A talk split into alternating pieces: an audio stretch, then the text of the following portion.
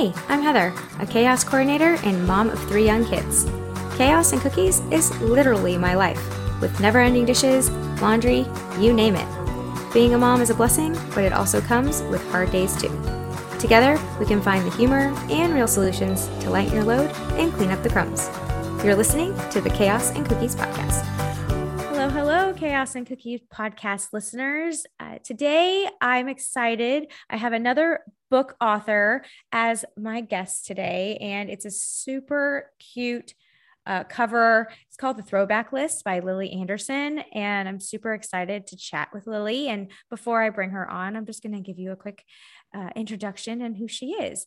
Lily Anderson is the author of The One and The Only Thing Worse Than Me Is You, Not Now, Not Ever, an Undead Girl Gang, a former school librarian. She is deeply devoted to Shakespeare, fairy tales, and podcasts. Somewhere in Northern California, she is having strong opinions on musical theater. Her newest novel, The Throwback List, tells the story of Joe Freeman, a twenty-something who loses her marketing job in California and begrudgingly moves home to Oregon to live with her parents. Then she reconnects with an old friend, as well as a new one, and decides to tick off items uh, from a checklist that she created in her teens while documenting it all on social media. Fun, fun. The story is filled with both fun and poignancy. Welcome, Lily Anderson, to the show. Thank you so much for having me. It's very word-filled.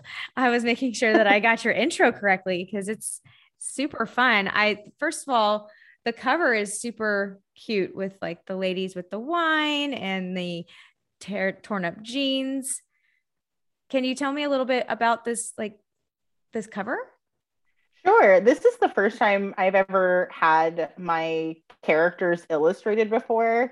And so the illustrator like read the book and then came up with that completely on her own. And I was just delighted by how she really captured each of the three girls' personalities so thoroughly. You know, you have Bianca, who dresses in like retro vintage clothes, and Joe, who is like always in monochrome. She's either wearing like black or gray. And so on the cover, she's in black, which I loved. And then Autumn, who is like the fun theater teacher, and so she's got like bright purple on and her red hair. And yeah, I love it. It's super cute. And when I got it in the mail, I was like, this is, it looks like an awesome book. And I can't wait to dive in. But before we dive into our conversation, I'm going to ask you a, uh, an icebreaker question. And that is, uh, what is your favorite cookie and or cookie memory? Oh my gosh. Okay. I love oatmeal cookies. Um, in basically all forms. I particularly like them with walnuts. Yeah. Um, during the quarantine last year, my best friend and roommate learned how to bake. And so we have had so many cookies in the house for the last year, just like every week there's like different kinds and things I didn't know you could turn into cookies. Like we had like carrot cake cookies and churro snickerdoodle cookies, and yeah, it's been a delight. Well, that's that sounds like fun, actually, and also probably very tempting all the time having all those cookies around. Oh yeah, I woke up this morning and there are just cupcakes that look like Chewbacca on the kitchen table because she's taking them to work for their Halloween party. But then there, she's just like left one behind for me. And I'm like, it, it's breakfast. I can't eat this cupcake yet. So now it's just going to sit there all day while I wonder how long I can wait before I dive into this cupcake. And eat Chewbacca's face. Uh-huh. I love it. So it's tempting. Cocoa frosting. I mean, I, oh, well, I mean, I have three kids and we just bought uh, Halloween candy. It's sitting on the counter. And I'm like, how long do I have? Like, I, Halloween's yeah. two days away. Like, it's, it's always a mistake to buy it early. I mean, you want to be prepared. You can't wait till the last minute. What if they run out, but then it's in your house and you're like, what if I just start eating this and never stop? I know. And it's always, you know, I always eat the, the good stuff and then I leave all the crappy stuff. For, oh for yeah. A hundred percent. I'm like, yeah, take it. Well, let's dive into uh, your book a little bit. So can you give us uh, like an elevator pitch of what The Throwback List is?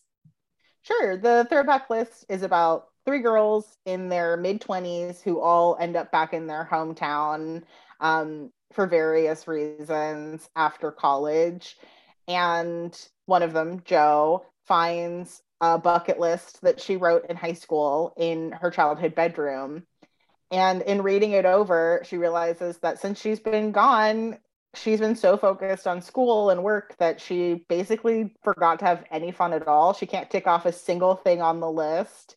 And so she calls her high school best friend, Autumn, and asks for her help in getting through the list. And Autumn says, yeah, of course, but wants to bring along her current best friend, Bianca, who was Joe's rival in high school. Mm. And so the three of them have to like get through the list, figure out whether or not they're actually going to be friends, and figure out how to live in their hometown as adults. Wow. Well, I think, I mean, that's very common, is when you make it back to your hometown and you're an adult and then you see where you used to be and then you go to the adult places and you're like, this feels very strange. Yeah. It's like anytime you're in your hometown, you're like, am, am I not a child? Am I allowed to be in this bar? Like if you move away, it, right? I mean, yeah, if you continue to like live it's there, forbidden. It's a little different, but I moved and then came back and I'm like, right? Like, it's almost like, do I need permission? I'm like, yes, of course right. I can. I'm yeah. mid thirties. I'm fine. It's just a town. It's just because it's yours that it feels weird. You wouldn't feel weird doing it anywhere else, but there are certain things in your hometown where you're like, oh, is this okay? Like, I remember the first time I like bought alcohol in my hometown and I was yeah. like, are people looking at me? And it's like, no, of course not. This is legal. What are you talking about? You would yeah. never question this in any other safe way, but here for whatever reason, it's like, oh my gosh, they know that I used to be a child. Like, I know. Right. And so where are you from? Uh, I'm from Northern California. I grew up between, um, San Francisco and Sacramento, sort of in the suburbs between the cities. And do you still live there now? I, I live nearby. I'm, you know, like, close. uh, yeah, I'm close. I, I moved just far enough away that like, I don't have to be in my hometown if I don't, if I don't want to, but I do have to drive through it in order to see my family. Oh, okay. I see. I see where you're going. Well, in the Throwback List, friendship is the key and it's focused on and highlighted. And so what inspired you to write about both old and new friendships? You know, I normally write young adult books, which is, you know, teenagers. And I think as teenagers, it's much easier to make friends. Like you're friends with the people who are in your class, your extracurriculars. And then you, if you go to college, like you're friends with people who like live in your dorm.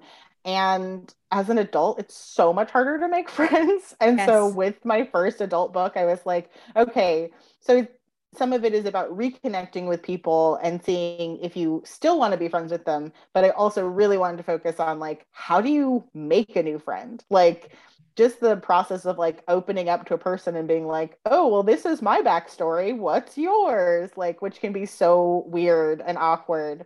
And so I put my characters through it. You know, it's funny. I actually, uh, to relate to that, I received like a messenger message from an old friend in high school and we like been online, right? Or whatever.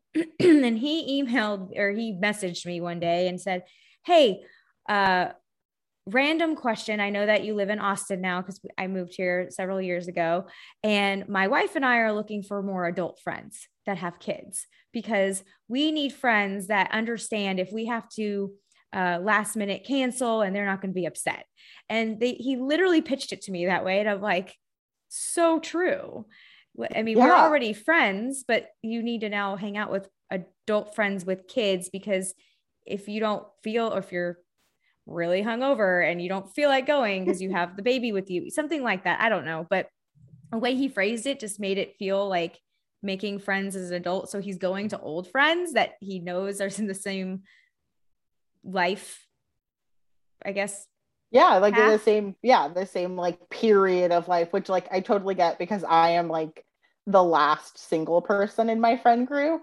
And so like my friends have kids and like the way they relate to each other now is so different. And I'm like, oh yeah, um, I I also have I like I have nothing to relate to. I'm like, I don't understand. Like, I had to buy diapers for a baby shower six months ago and freaked out and was like, do you guys know how much these cost? And everyone was like, yes. Yeah, we're aware. This is why we, you gift them at baby showers. Yeah. Like, that's why they're the price to get in, because yeah, you had to spend twenty dollars one time to buy diapers, and we do this all the time. Like, yes, that's why you go to Costco and you buy them in bulk. Right. Yeah. Like, even that, where my friends go to Costco and I'm like, oh, if I go to Costco, things go bad, because I it's just me and one other person in my house, and like, we're not gonna go, the only thing we go through in that amount is like paper towels. Right. And I'm like, we can't buy meat in bulk. What are you talking about? It's like, freeze it. And then you've got yeah. a freezer full of meat, and then you'll never, and it gets frostburnt. You just have to yeah. throw it away anyway. It's a mess. It's a mess. It's a mess. Well, in the book, you said that Joe is the main character, and, um, but there's three friends. Uh, and so which of the three friends was your favorite to write about? Um, each of the three girls has like their own perspective in the book. So like every chapter is from one of their points of view. And I always like really looked forward to writing the Autumn chapters, because like, she's the fun one. Like, she's like the me where I'm like, oh, she has like the least responsibilities. She's a big theater geek like I am. And like, she's the high school theater teacher.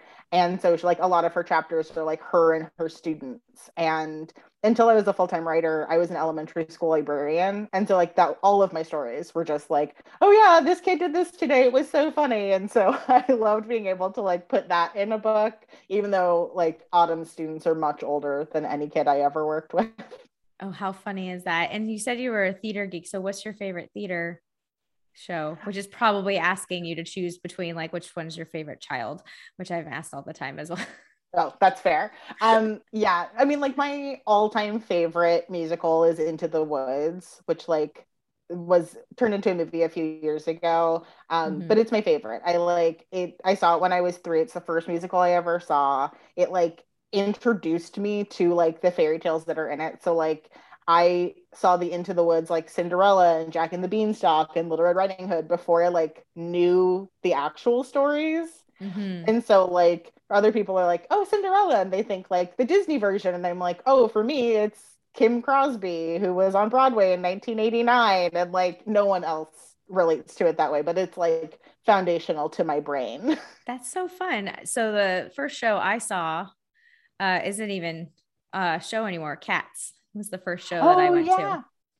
I mean, like, Cats is fun. I know, like, the movie was wild. Terrible. I hate to say it. It was not great. No, it was bad. And but because, yeah. the, the show doesn't, doesn't really have a story much either, though. So it's very, that was a really, it's more musical. It was all right. poems. It, it's an experience. Like, it really is like, I always talk about Cats, like, Cats is like church for cats. They like sit there and sing like cat hymns, and like it's all about like getting to their afterlife. And that is such a wild concept that like when you see like dancers and acrobats, like you totally buy it and you're like, yeah, this makes sense. And the second you try to make it too realistic, it just all falls apart. And that's what the movie was, where it's like, oh no no no don't make me like try to imagine them in the real world. Like, they're just like circus cats. They just like do somersaults and dance and do things that most people can't do. Yeah. And they They made it so weird. I know. I was very disappointed. And it was, it, I was trying to bring back like, oh, well, I, my grandmother took me, and I remember we were in New York because that's where she lived. And I got into the cab for the first time. And I just remember there were no seatbelts, or I didn't have to wear my seatbelt. I can't remember what, if there were or weren't. I'm sure there were seatbelts because it was a car, but they were like, I watched like everyone else not put seatbelts on. I'm like, I don't have to put a seatbelt on. Like, I'm in the back of a car. And I was a kid. I was like maybe eight. I mean, I was, I was little. So uh, I, that's the memory that sticks out in my head. And then they made the movie, and I was just so disappointed in the movie. Yeah. After I watched the movie, I like immediately, I watched it with my best friend who'd never seen the real version. Mm. And I was like, okay, I'm sorry. No, now we're renting the real musical version that they recorded, and we're going to watch that so you can at least understand why people like this. This isn't the thing people like about Cats. And no. So like we like did like a Cats double feature of like the movie Cats and then the recorded version of the musical, where I was like, see, it like makes more sense this way. Rum Tum Tugger is supposed to be like Mick Jagger. He's cool. And I mean, she understood, but she didn't think it was cool. Right. That's so funny. Uh, yeah, that's, it was a good show. I just, that was my first one. I think the most, I think my favorite one though, that I've seen was Lion King. Cause it was just so well done. Oh, Lion King's amazing. Like it's especially going in thinking like, oh, I've seen the movie. I know how this is going to go. And like it, the, the way that they stage it with the puppets and yeah.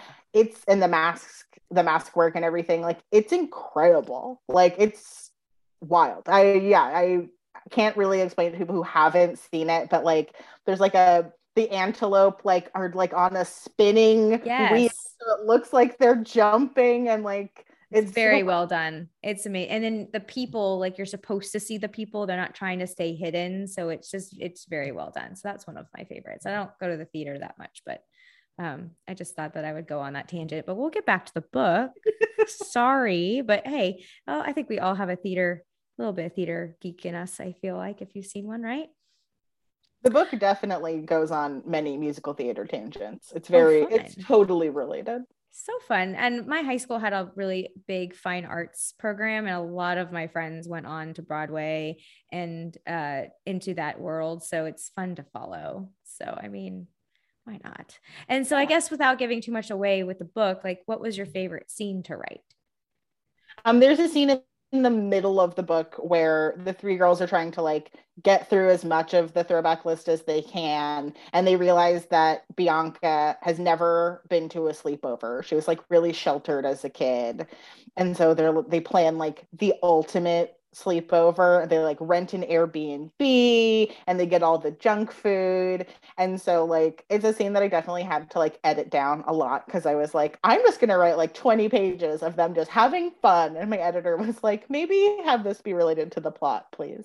Oh. Um but yeah, I loved writing, like, you know, I've taken like girls weekends where we get an Airbnb and like everyone's like, oh, we're going to sit around and like a wine tasting or whatever, like fancy thing. And it always just dissolves into like braiding each other's hair and crying about how much we love each other. And so this scene is definitely more that. That's awesome. And it's very realistic. It's really relatable as well. And so you've written for young adults in the past, but the throwback list is classified as a new adult. So what makes it that genre? Yeah, new adult is like, uh, it's a new category. It's sort of between young adult and adult. Sometimes we call it crossover fiction, because it can be read by like teenagers who want to look ahead at like what happens after high school, after college, or by adults who want to look back, but like don't want to read about teenagers. Mm-hmm. So it's sort of like eighteen to thirty year olds. I feel like movies and T V is like mostly new adult. It's just that books took forever to k- catch up with it. But like the first five seasons of Friends are new adult. It's like, oh, I see. Before you're thirty and you're like starting your job, but you don't have a family of your own yet. Or like maybe you have a family of your own, but you're like trying to like go back to school to figure out what you want to do for work, like before you have like everything figured out. Sure. Well, that's interesting. And when I think of young adult, I think of that movie with Charlize Theron. Yeah. I'm a big movie buff, and I'm like, young adult. And then you watch the movie and you're like, oh, but it's about the genre of the book. Yeah. And she is just like the meanest character ever on film. Terrible. She's a terrible person in that book, but oh, I guess, bad. or in that, in that movie, but yeah. I feel like if you're not familiar with genres of books, young adult, uh, that movie, for instance, like that, that title is very deceiving. And then you get into it, you're like, oh, she's a young adult book writer. Yeah, it didn't do like a lot of favors for those of us who do write young adult, who have to be like, we're not all like that. We're not all like emotionally stunted and obsessed with our glory days. Some of us are just like really like we just have a lot of feelings. We just want to share like how to be a person with teenagers, because it's hard. Right? I know. And so when I was reading this and it's like young adult or it's new adult, I'm like, oh, that movie comes to mind. Well, as a woman of Afro Puerto Rico Rican, am I saying that right? Afro Puerto Puerto, Puerto Rican, Rican. Mm-hmm. descent. Uh, how important is it to represent a diverse world in your novels? Oh, it's super important. It's part of why I started writing, because I was always like really bookish as a kid. I like started reading really early, and I was always looking for books about people who were like me, who weren't like just one thing. I feel like books were like, this is about a white person and this is about a black person. And I was like, okay, well, like I'm white and I'm black and I'm Puerto Rican. And, you know, I don't necessarily look the way people expect any of those things to look. And I wanted, I always like wanted to find more cultural diversity in books than I was seeing. Um, And so when I started writing, I was like, oh, well, then it's my job. I have to write about people like me, because I can't keep waiting for someone else to do it. This is literally my job now. Um, and I also wanted to like cover, you know, people of different sexualities, people who are like different, who come from like different financial backgrounds. I feel like a lot of books cover like everyone's middle class. And I'm like, some people are poor. Like, especially when you're twenty-five, people get poor. Sure, especially if you're starting after college, like none of us, unless if right. you're doing it without any type of help. Right. You know, we're eating ramen noodles every damn day. Like exactly. You know, yeah. Or you're like racking up credit card debt and then being like, oh no, how am I ever going to pay this off? And so like all of that went into this book of like the various mistakes you can make in your right. in your mid-twenties, being like, well, I have all this student loan debt, I have all these credit cards, so I bought everything I wanted and now I can't pay them off. And mm-hmm. yeah, so a diversity of experience as well as like cultural backgrounds is really important to me, just because like that's what the world is like, you know, your friends aren't all like exactly like you, otherwise you'd have nothing to talk about. Right. And I think right now in culture and like the world, it's it's just becoming more and more of buzz and more and more um I mean I, I'm not gonna say I don't want to call it a big deal, because I don't know if like, but it's more highlighted, I guess, and it's more yeah um we're finally it's, it's talking being, about it. Yeah, it's being explored, and now we're able to see more of it. And so uh when you were talking about, you know, how you wanted to see yourself in the book, I guess as I'm going back on all the books that we, we used to read in like English class, I mean, those are also very much period pieces. Uh, it is very white or black. And so it's probably really freeing for you to write about what you want to write about. Right. And just, and when I was working as a school librarian, I met so many kids who were like me, who were like, I'm this, this, this, and this, and I'm this mixed with this. And like teachers who didn't know to look for it would be like, oh, that's the white kid. And I was like, no, that's like, you can tell, like, you can look at her hair, you can look at her nose, you can like tell that child was mixed race, and they deserve to have books that tell them that they're not weird, that they're not the only kid in the world who's like, your mom is black, but you're light skinned. Like, that's normal. That happens. That happens to yeah. a lot of people. And books weren't showing them that. And so I was like, oh, I need to make sure that there are books in the world that are going to do that. And so I do it in my Y A and I do it in my new adult now. I love that you could do it in a book too, because you sometimes just only are able to explore that topic in a movie because it's visual, right? Right. Yeah. No, I think that, you know, now everyone's like, I see Zendaya, I get it. And I'm like, okay, sure. But like, we also have to, we also need it in, in books and in, in our pop stars and like everywhere. It should be everywhere. We're everywhere. A hundred percent, a hundred percent. I love it. Cause I, it's just such a great like time of just time to be able to be, and it's not just a, it's, I don't know. It's a, it's a hot topic, and I try to tread lightly because I'm sure I'm a white girl. Like, what am yeah. I going to say about it?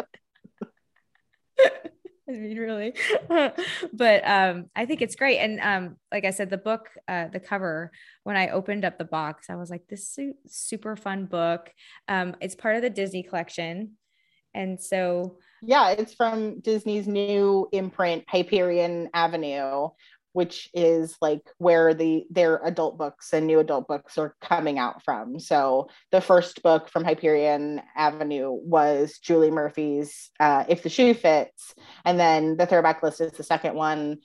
And then I know there's going to be another um, Meant to Be book by Jasmine Guillory that's going to be Beauty and the Beast themed, which I'm very much looking forward to. Can't wait. Beauty and the Beast is my favorite. So I was going like, to ask oh, you good. what your favorite fairy tale was, because you you mentioned Julie Murphy, and I uh, interviewed her a while back. And so for those of you who want to listen to more of like Disney books, like you could go check out that episode.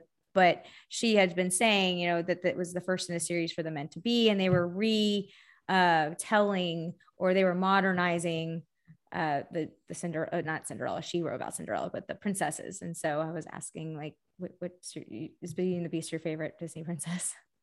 Yeah, I think I, it's, I, that was my favorite as a kid. I also like, I love Tangled. I think Tangled is like the best Disney movie. And so I'm very much looking forward to when they get to that book. Cause I'm like, oh, I can't wait. It's I'm like, you know, a modern Rapunzel, a modern Flynn Rider. Yeah, please.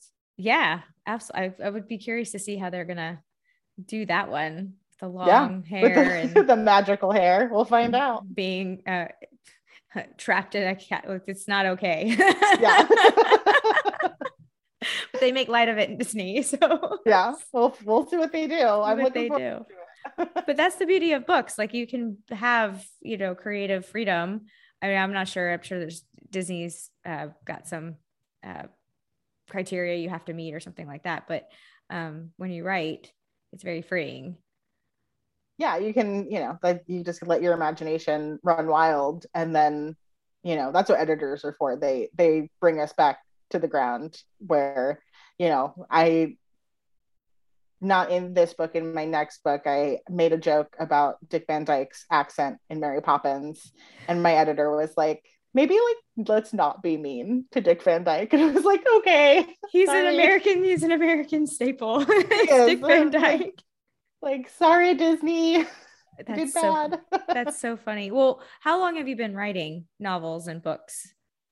Um, my, I started publishing books in twenty sixteen. So like a little over five years. Um, but I've been writing forever. I used to, you know, write for my own entertainment as a kid. I wrote like fan fiction and whatever, and just to entertain myself and to entertain my friends. I'd like finish a story and like send it out to all my friends just to be like, hey, I wrote this, have fun. And then it wasn't until I was like fully in my twenties before I was like, that's a job. I could like just finish a book and publish it. And so, yeah, I've been publishing for a little over five years, which is weird and cool. Yeah. How long does it typically take you to write a book? Like maybe like the Throwback List. How long did that take you to write? Um, I can usually draft like a first draft in like three-ish months by like, you know, working overtime. Um, but then it takes a while. So like the Throwback List, I probably wrote the first draft in like three or four months. And then it just wasn't happy with how it turned out. It was like too serious, and so I was like, no, this is supposed to be fun, it's supposed to be like an escape. And so like I ended up rewriting most of it over the span of like another three months, and then it gets passed back and forth between my editor and I for like another six months, where like I get the book, I, I send the book in, my editor keeps it for like a month, makes notes and sends it back, and so we like pass it back and forth until it's like totally done. And then the copy editors come in to make sure that like all the commas are in the right place.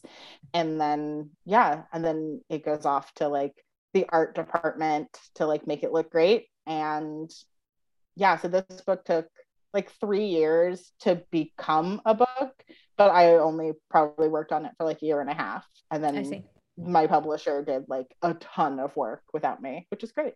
How many books do you write at a time? Are you always constantly working on multiple books, or do you try to stay in the zone with one?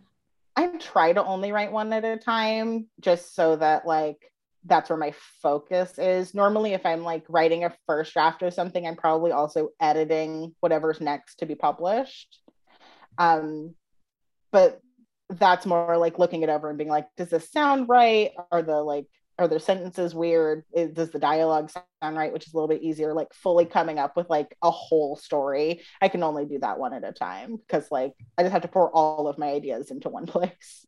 Sure. It's almost like, like, um, like characters, like staying in character for if you're yeah. like shooting a movie or something. It's going to exactly. be hard for you to flip from one to the other.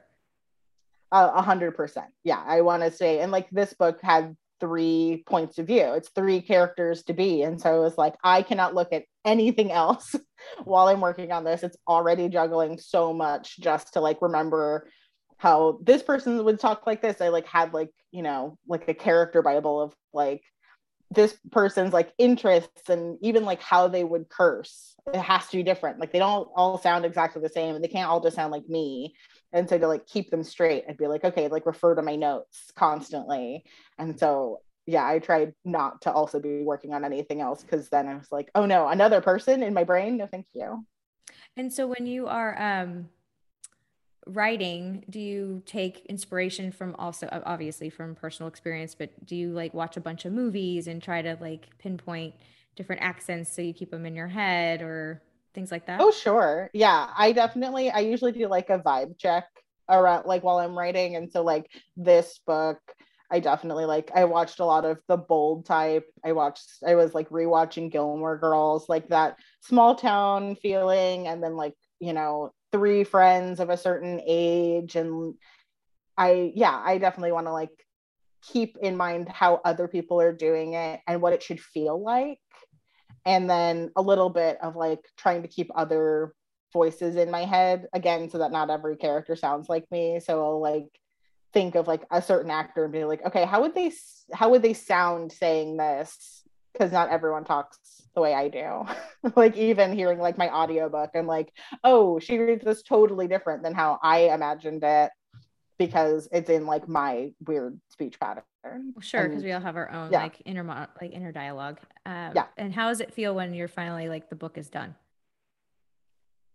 It's it's great. I mean, it's good and it's bad. Like I think after every book comes out, there's like this like post book depression. You get this sort of like postpartum that's like, oh, I did all this work for so many years and now it's done. And then like, you just have to let it go and you can't tinker with it anymore. And you just have to hope that it makes it to readers and that they'll like it. And you can't control any of that. And you have so much control before where you're like, everything, I can make up words and they have to use them. And this is like the opposite where I have to be like, okay, it's just going to like sit on a shelf at Barnes and Noble and I hope someone picks it up because I like it and it's fun. Um, but yeah, I also feel like really accomplished. This is like the longest book I've written. It's like four hundred pages. And so I also feel like, yeah, I did that. That's, you know, no matter what happens, like you can't take that away from me. I wrote this book. Absolutely. And so where can we find the book? You had mentioned Barnes and Noble, and um, where can we find you so we can follow you and, you know, watch what other things you have coming up? Sure. The book is anywhere books are sold. You can find it online. You can find it at your local bookstore. And if you can't, tell them to get you a copy because it should be there. Um, you can find me online at Miz Lily Anderson. That's M S L I L Y A N D E R S O N dot com. That's also my Twitter and my Instagram handle. Wonderful. And I, um, I, I encourage my listeners to go and grab yourself a copy. You know, holidays are coming up, bring it, you know, give it as a gift or, you know, pick one up for yourself. And I look forward to diving into it uh, more so. I got to to skim it and, and read. And I, like I said, I love the cover. I mean, I have it right here.